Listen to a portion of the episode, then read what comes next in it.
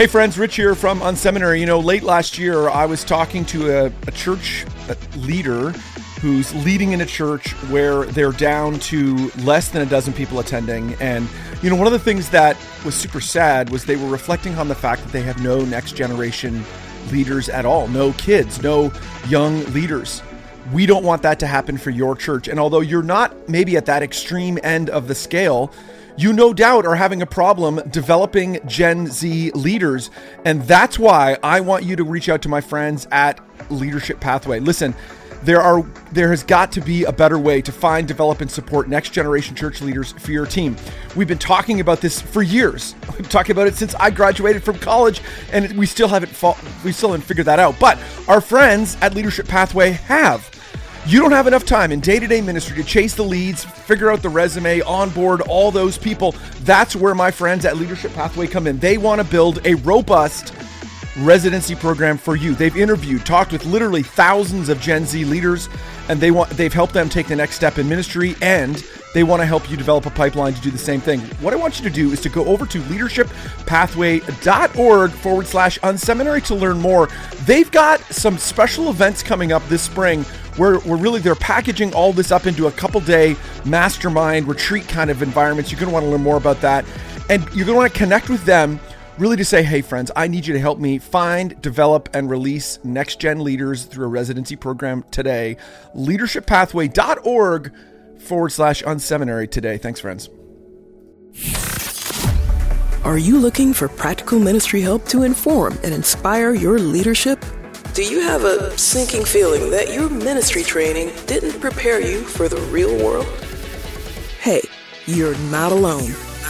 Join thousands of other leaders in pursuit of stuff you wish they taught in seminary. Welcome to the Unseminary Podcast, presented by CDF Capital, helping churches grow. Visit them at cdf.capital forward slash unseminary. Well, hey, everybody, welcome to the Unseminary Podcast. So glad that you have decided to tune in. It is a great day today. We have got, in fact, I think this is the first time on in the history, uh, you know, 600 episodes in that this has happened.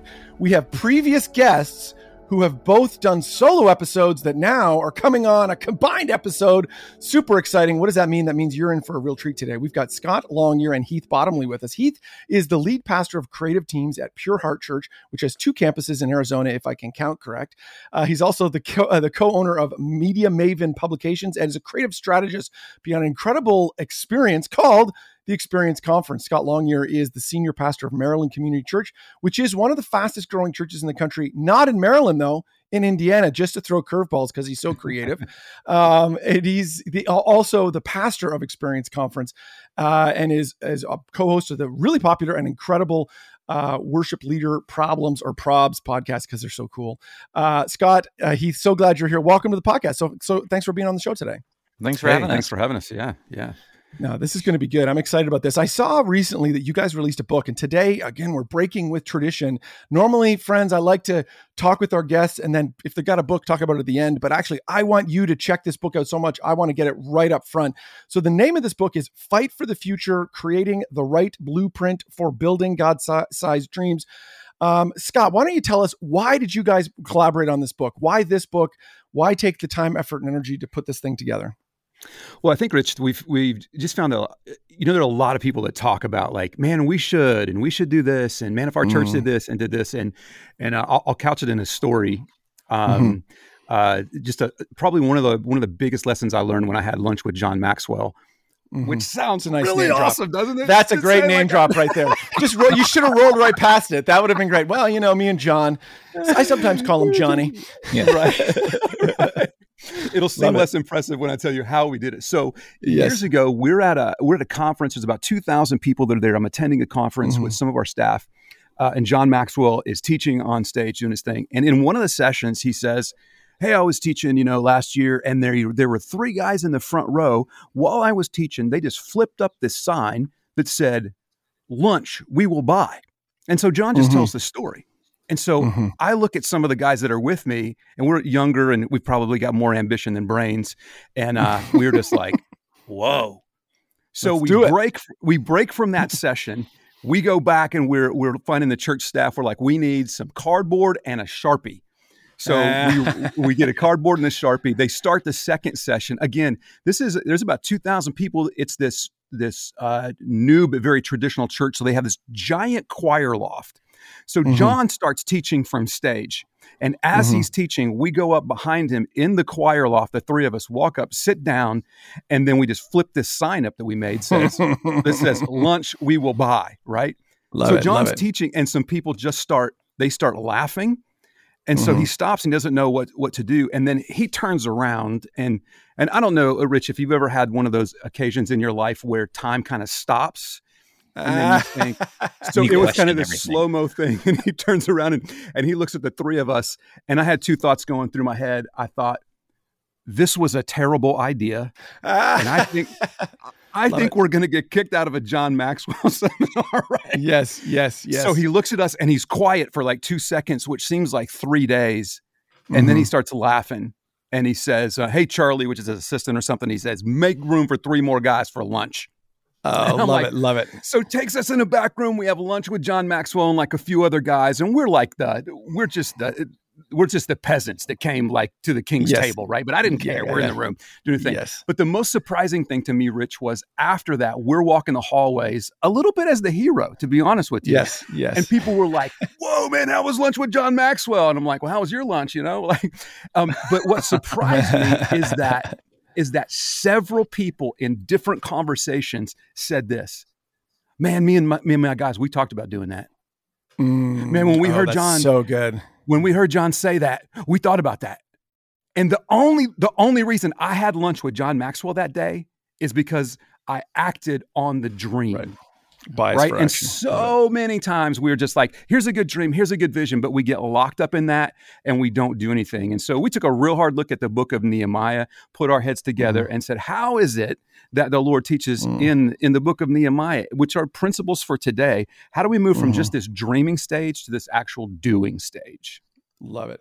Yeah. And I, I, love this book. I think this could be a real gift. Here we are, you know, at the beginning of the year, we're all, this is the natural time of year where we're all thinking, like, hmm, I wonder what's this year going to be? This would be a great thing, I think, to process with your team together, friends. Now, um, Heath, I wonder if you could, so this, that you've broken it up. I love this book because you've broken it up into just three really big ideas, stuff I can get my head around. I'm a simple guy, right things, right reasons, right people. Talk me through right things. Maybe I'm the guy. Maybe I'm the person who's like the bias for action dude. I'm willing to j- do anything. How do I know if I'm heading in the right direction? I'm doing the right things. Help me unpack that.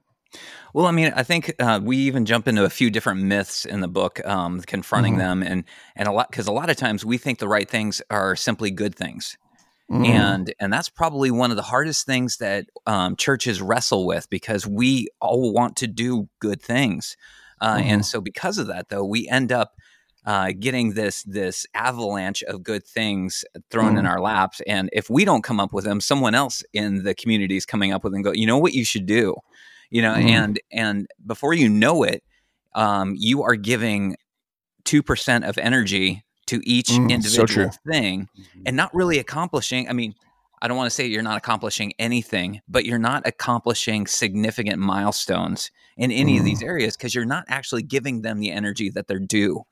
Mm-hmm. And so, uh, the right things in the context of this book is going, what is the thing that you know that you can do and that you're called to? What is that? What is that idea, that dream in your mind, in your heart?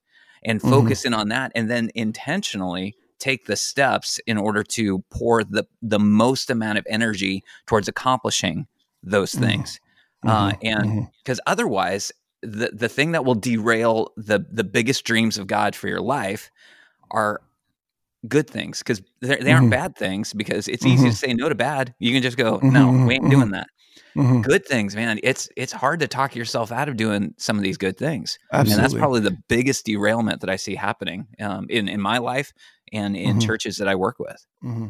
Scot, unpack that a little bit more. I, I, can see that that issue really clearly. Like so many churches, um, it's not that they're lacking of thing doing things; they're doing a lot of different things. The question is, right. how do we pick the right things? What is what does that look like? How what how should we be straining that out? What maybe we're we're looking around in all the different things that are happening in our church, and we're trying to figure out what are the right things for us to do. Not not give. We don't want to give two percent. We want to provide more energy, narrow the focus, all that. What's that look like?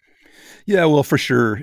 You know, you got to lean into the Father and like, what are you calling us to, and that. Mm. And He mm. speaks in a ton of different ways. He's going to speak to us through our quiet time and and that. Mm-hmm. But I mm-hmm. think you've also got to, you know, not really read the tea leaves. We got to read the days, right? Like you've got to look at what are your passions, you know, because He's not going to. Mm. I guarantee you, He's not going to call me into being a CPA somewhere, like that's not that's not the right thing for me, nor for right. an organization, right?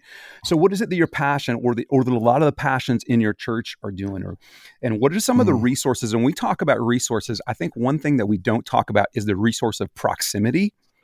Mm. You know, hmm. where has the mm. Lord placed you in proximity? Whether that's certain location in your city, hmm. whether it's uh, uh, certain relationships that you have. When you when you look at the book of Nehemiah, he was like, "I was cupbearer to the king." Mm-hmm, right mm-hmm, and so like mm-hmm. there's a proximity that's in the middle of that and then then it's the whole blackaby thing of find out where the lord is moving and get there right. you know some of the right. best things that we've done in our church has been because the lord has started to stir some stuff up and i'm and i'm like i, I sense the lord's moving here maybe we should put some resources mm-hmm. here mm-hmm. and uh, you know it'd be easy to go like hey man that's great, great leadership and the lord's like um, mm-hmm. or maybe you're just doing what i'm already doing and yes. moving that way and you start seeing the traction on that you know what but one thing that we um, uh, we kind of explored in the book, uh, which was real helpful to me that Heath came and brought with was he talked just a little bit about this whole idea of empires versus kingdoms, mm, and yeah. I, that's really and that's it really, ties, really, it really ties into this whole element of mm-hmm. focus is uh, creatives, no matter or in leaders, whoever they are, everyone mm-hmm. has a natural bent toward building. Uh, mm. We're all um, taking items and creating something because we're all mm-hmm. creative beings. Uh, I mm-hmm. work with my with creative teams and everything. I tell them the fifth word in the Bible tells us the first characteristic we know about God.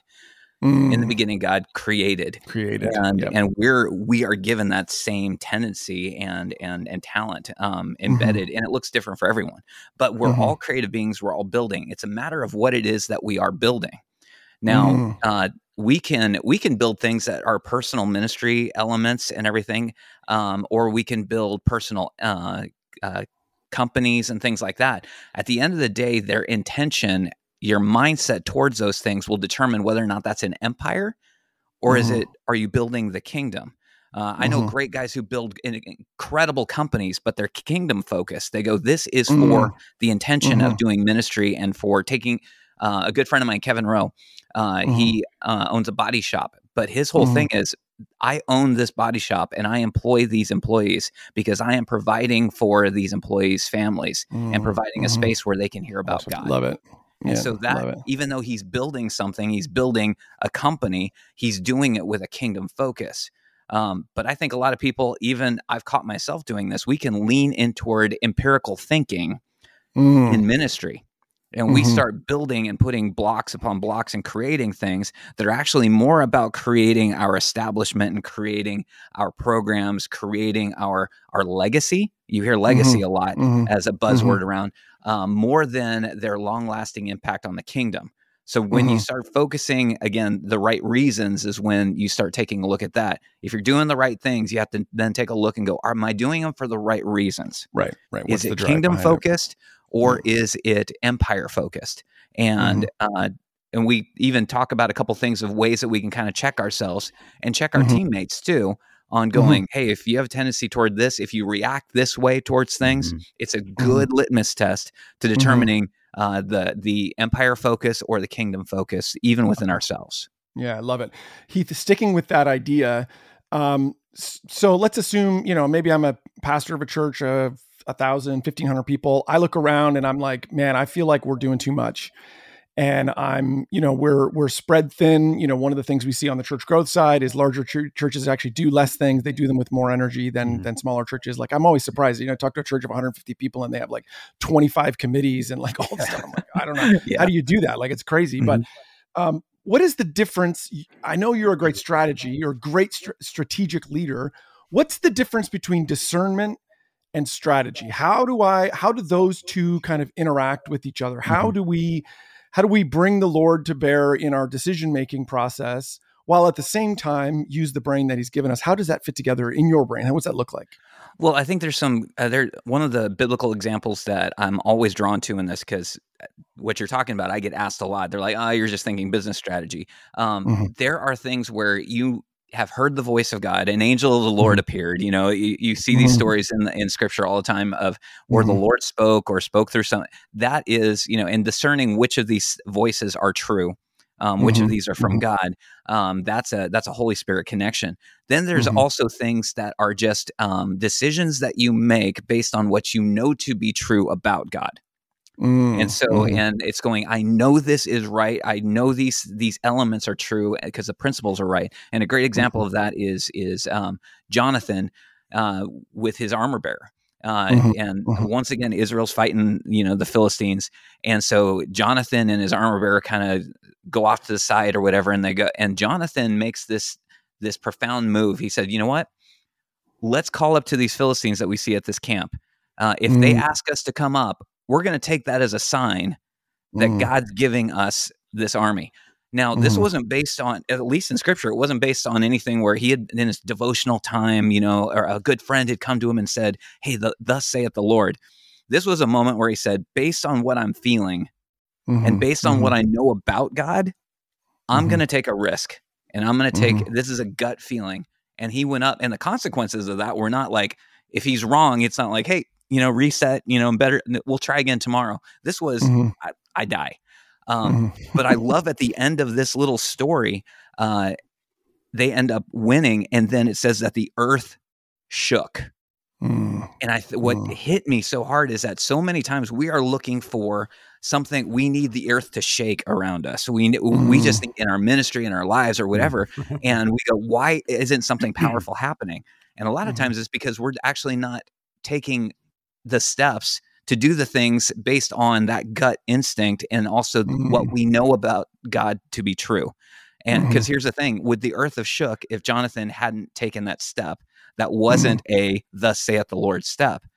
He took mm-hmm. the step and it resulted in the earth shaking. And hmm. so that, that that's how I see those two things working together. Yeah, I love that. That's so good. Well, again, I love the, the framework, right things, right reasons, right people. Um, Scot, one of the things I pr- appreciate about you, I'm a very casual observer of you, uh, your ministry. It seems like you you're one of these people who actually believes in team leadership. Like even in this conversation, it's like you guys mm-hmm. wrote a book together. Like your, you know, your um my impression of you as a lead pastor is like you're always like talking about other people around you and like you're gathering team around you. You're, you know, at the experience conference, you're like even in the earlier this before our call today, you did this. I was like, oh, it looks like the experience conference went great. And you were like, oh, the team did such a good job. Like you're constantly pushing in that. So that's a compliment to you. Right people is we all struggle with how do we find the right people to attach to, to draw in, to find, to get plugged in. Uh, talk us through that. How does the book of Nehemiah, what is it? How is that, you know, story from thousands of years ago relate to us today as we're trying to build teams here? Yeah, well, he's. I mean, he realized he's got he has a vision that, that he can't accomplish himself. You know, which I think yep. God often does. You know, mm-hmm. uh, and people are like, I can't do this on my own. I'm like, well, duh, yeah, duh, right? Uh, so you're gonna need the point. you're gonna need some help. Yeah, and and and I think you know maturity. You know, realizes that like I don't want to be the smartest guy in the room. Um, mm-hmm. And so you want to you know you want to create a team of just like like go getters let's go but having i mean it's the whole jim collins thing right the right people on the bus you know it's the who then the what um, mm-hmm. and that's been a hard leadership lesson uh, for me probably for a lot of leaders over time because mm-hmm. you're just mm-hmm. like i think you're a nice guy and we'll get along let's do this next thing you know you got to fire your best friend you know mm-hmm. yes, you go through yes. a couple releasing people into some other ministries we'll say it like that right help you to find yes. another ministry outside of our ministry better place like, position you better in the kingdom there you go and that is and i'm an enneagram six so it's like that's death mm-hmm. to me right so mm-hmm. like that gives you motivation to like you have to have the right people. And so how that's translated for us is uh, you know on our team at our, at our, local church we have worked really hard at uh, sustaining attributes and we've got um, the same thing. We call them permission to play. So if you're interviewing mm-hmm. at our church here's what it means that you have to have to play on mm. our team. We're looking for that culture fit, right? And we want to go mm. slow in hiring because we'll be slow. Because I don't want to, I don't want to release people. I don't want to go through that. I don't want the sideways energy. I mean, I need the right people on the mm-hmm. team that's motivating other people. And you're taking your lane, and you're even coming mm-hmm. out of your lane to help other people. And like we're going, and we're not fighting about it. But mm-hmm. Um, mm-hmm. here's what here's, and I don't know, it works for everybody, but, but here's in our context, we'll run everybody through uh, a really long hiring process. There's a battery of tests because again, we're looking for a culture fit, and you might be amazing, but you're just not nothing wrong with you. You know, nothing right. immoral, just not a cultural fit. So um, I usually, by the time, unless it's a really really high level position, um, mm-hmm. by the time the team um, had, have done their due diligence and they're like, here's the person that we want to hire. Um, I'll come in uh, with the person if it's mid level or above, and I'll mm-hmm. do a, only a 30 minute interview with them, and I'm asking them two questions.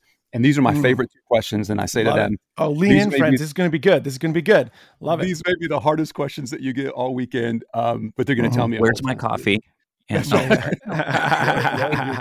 it. So the first question I ask them is this uh, What am I going to learn about you in six months that's going to surprise or embarrass me? Mm. Oh, that's good. And then I just shut up. And um, it has been super helpful. And, and I've gotten gotten comments all the way from, gosh, man, I really don't know if there's anything at all, you know, uh, to um, uh, when I was younger, I uh, attempted suicide. Um, mm-hmm. there's a bankruptcy in my past. Uh, here's something you might learn. Mm-hmm. Again, I'm and I'm asking very intentionally. I'm asking for mm-hmm. culture fit. How honest can this mm-hmm. person be? Where are you going to mm-hmm. fit on the team? I'm not looking for anything that's going to disqualify them, right? Mm-hmm. I mean, there mm-hmm. may be something that mm-hmm. comes up like, hey, we need to talk about that. But guys yep. are like, I've got pornography in my past. Okay, I need to know mm-hmm. that because I'm going to help put some fences around you. The 2nd question is sometimes tied to that. Sometimes it's the same answer, but sometimes it's different. And I say to them this I just asked this question last week with the hire that we were doing. I said, if, if I'm going to have to stand in front of our congregation and read a resignation letter from you because of a moral failure, what is that moral failure going to be? Wow. Again, then I just this shut up, and uh, you know, it's a lot. Mm-hmm. You know, people are like, "Oh, I don't think it's going to be anything." I'm like, "Okay, no, we need to talk, brother. Like, come on, yeah, yeah, yeah. all of us has something." But again, I, I want to know one, are you going to be a fit, and then two, what is how can I help you in that? Because I don't want us to get to mm-hmm. that. And so mm-hmm. that kind of helps me determine like, is this a right fit? Is it not the right person or not? Mm-hmm. And if not, like, will and we've had to make this hard decision. We've had to say no when mm-hmm. there's nobody on the bench. Right. Yeah, Especially right hard. now, it's really hard to hire people uh, yeah. for a myriad of reasons in the in the church world, and so we've had to say we're going to say we would rather hire the right person than than mm-hmm. make a, a, bad hire and and hope. So, hmm. yeah, I that's think, kind of. I think a are. lot of times, I think a lot of times too, we we get blinded by t- really talented people, oh, uh, and and we we lose sight of this thing called missional unity. Um, mm-hmm. I, I've had I've been on teams where it's like, okay, everyone knows what what they're doing, but they're all slightly off yes. target of what we're doing mm-hmm. missionally. Now, you know, everyone goes, oh well, hey, you know, we got to love on them. We got, you know, yeah, you, you got to love mm-hmm. on them and and encourage it. But at the end of the day, you have to make a decision based on is missional is the mission that we're called to more important uh, or mm-hmm. strong enough uh, to be willing to make some hard calls on this, even though they're really mm-hmm. talented at what they do uh, mm-hmm. is the mission more important than the talent that we're experiencing hmm. and mm-hmm. and that's a hard thing to do because man there's some really talented people out there that are not in missional alignment yeah that's good that's a good and we've I, you know i think there's uh when a church gets to a certain size, you can end up hiring professionals. And some of that you have to do. You mm. have to find people who are really specialized in things. But that's a particular risk in that area. It's like just because this person has done this amazing thing at this other church does not mean that they're aligned with your particular mission. That's a very good right. insight, Heath. Sticking with you around this whole idea of the right people and you know, one of the things, so one of the things you're known for is crafting great experiences and crafting really creative experiences and things that are compelling and people want to be a part of them. There's an interesting tension there, particularly on the creative side between kind of getting the pros, people who are already fully baked, ready to do the best thing mm. ever. And they're like, you know, slot them in and they'll nail it. And then the other side is like developing people, people who are, you know, are maybe not quite there yet. And how do we safely do that? Talk us through what that looks like. How do we wrestle through getting the right people, you know, the development versus the fully baked right. situation? What's that look like for you, Heath? Well, it's really tough because a lot of times we see um, creative elements and we think, um, well, creativity is is really only happens the stronger the collaborative process is. Uh, mm. And that's actually just not always, actually, most of the time, it's not always true. The collaborative process usually dulls down the creative level to the to a common denominator mm. that is mm. shared by mm. the amount of people in the room. So mm. you could have a really sharp creative idea that those usually stem from one or two people.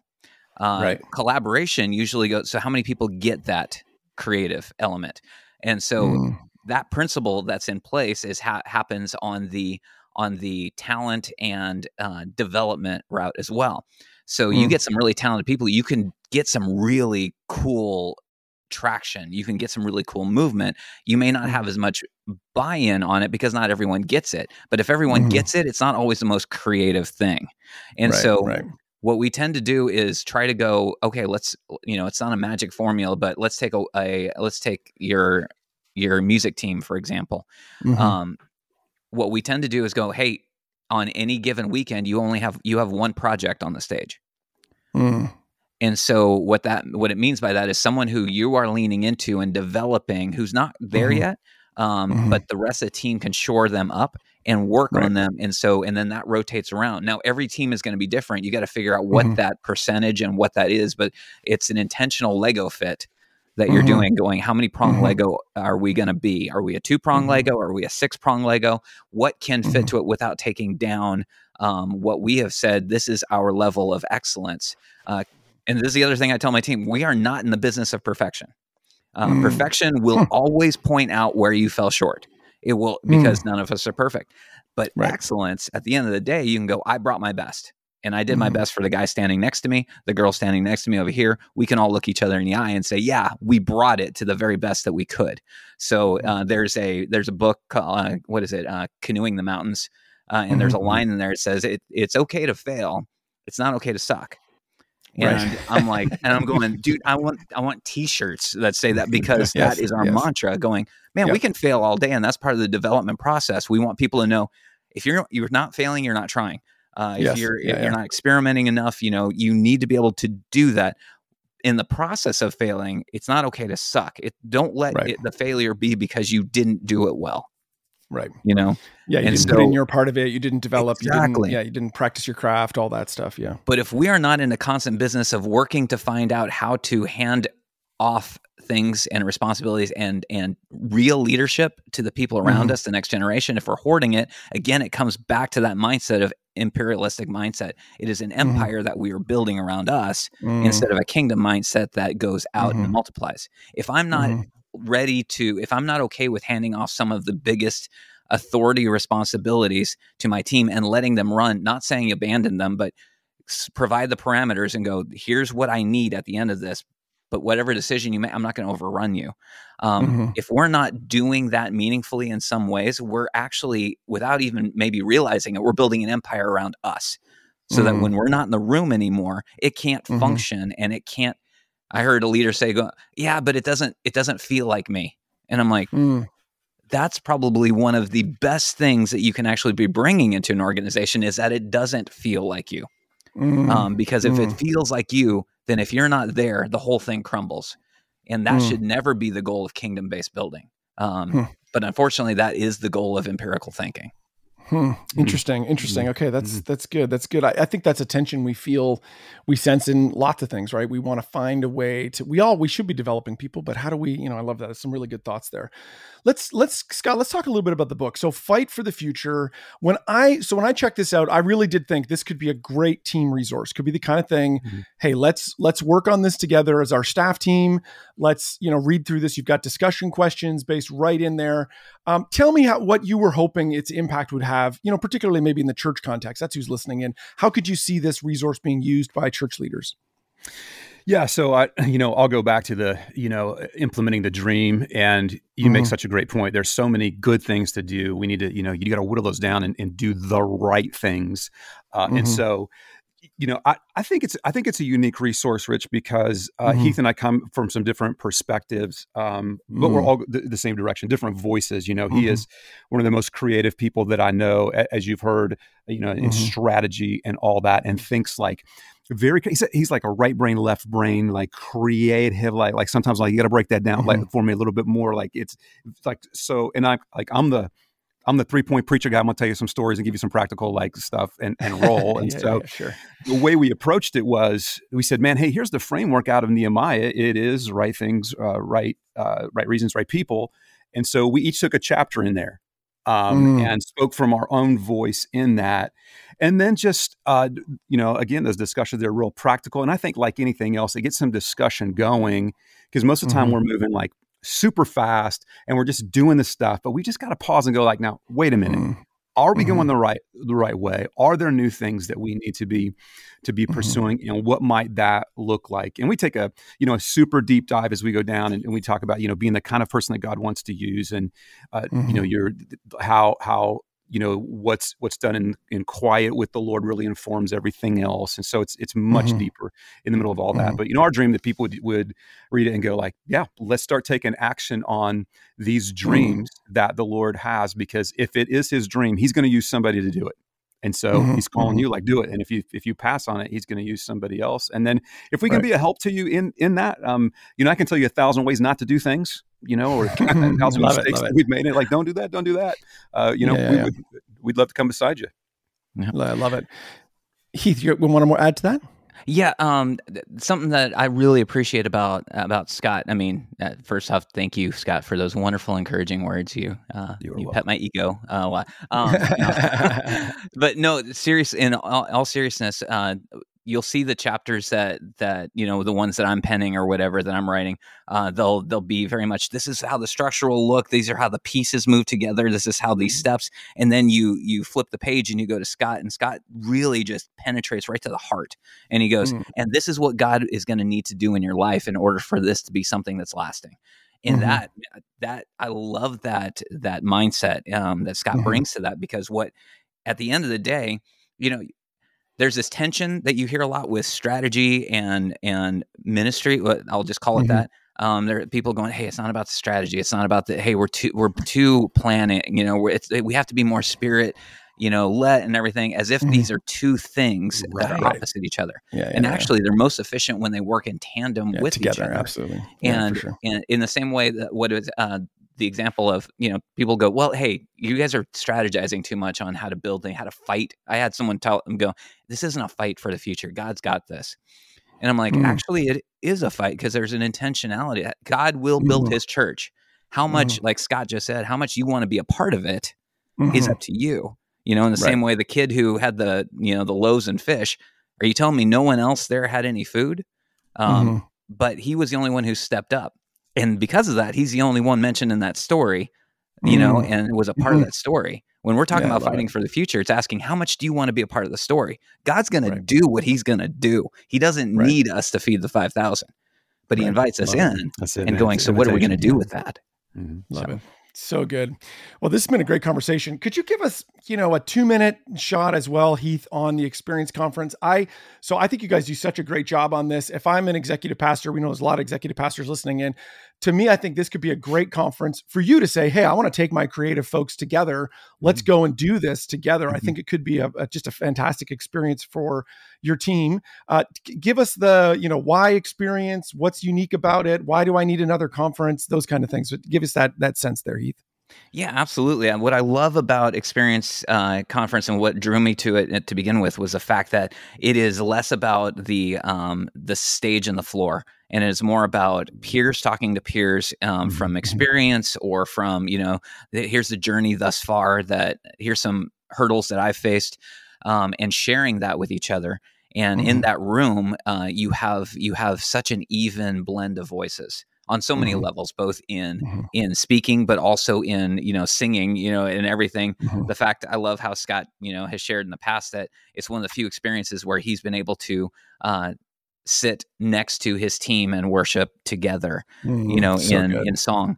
Um, but that's one aspect of it. The mindset, mm. being able to talk to people and share a mindset that tells them you're not alone in this. Oh, you thought mm. maybe mm-hmm. you were the only one struggling with this. You're not. You're in a room full of people who are all doing this together.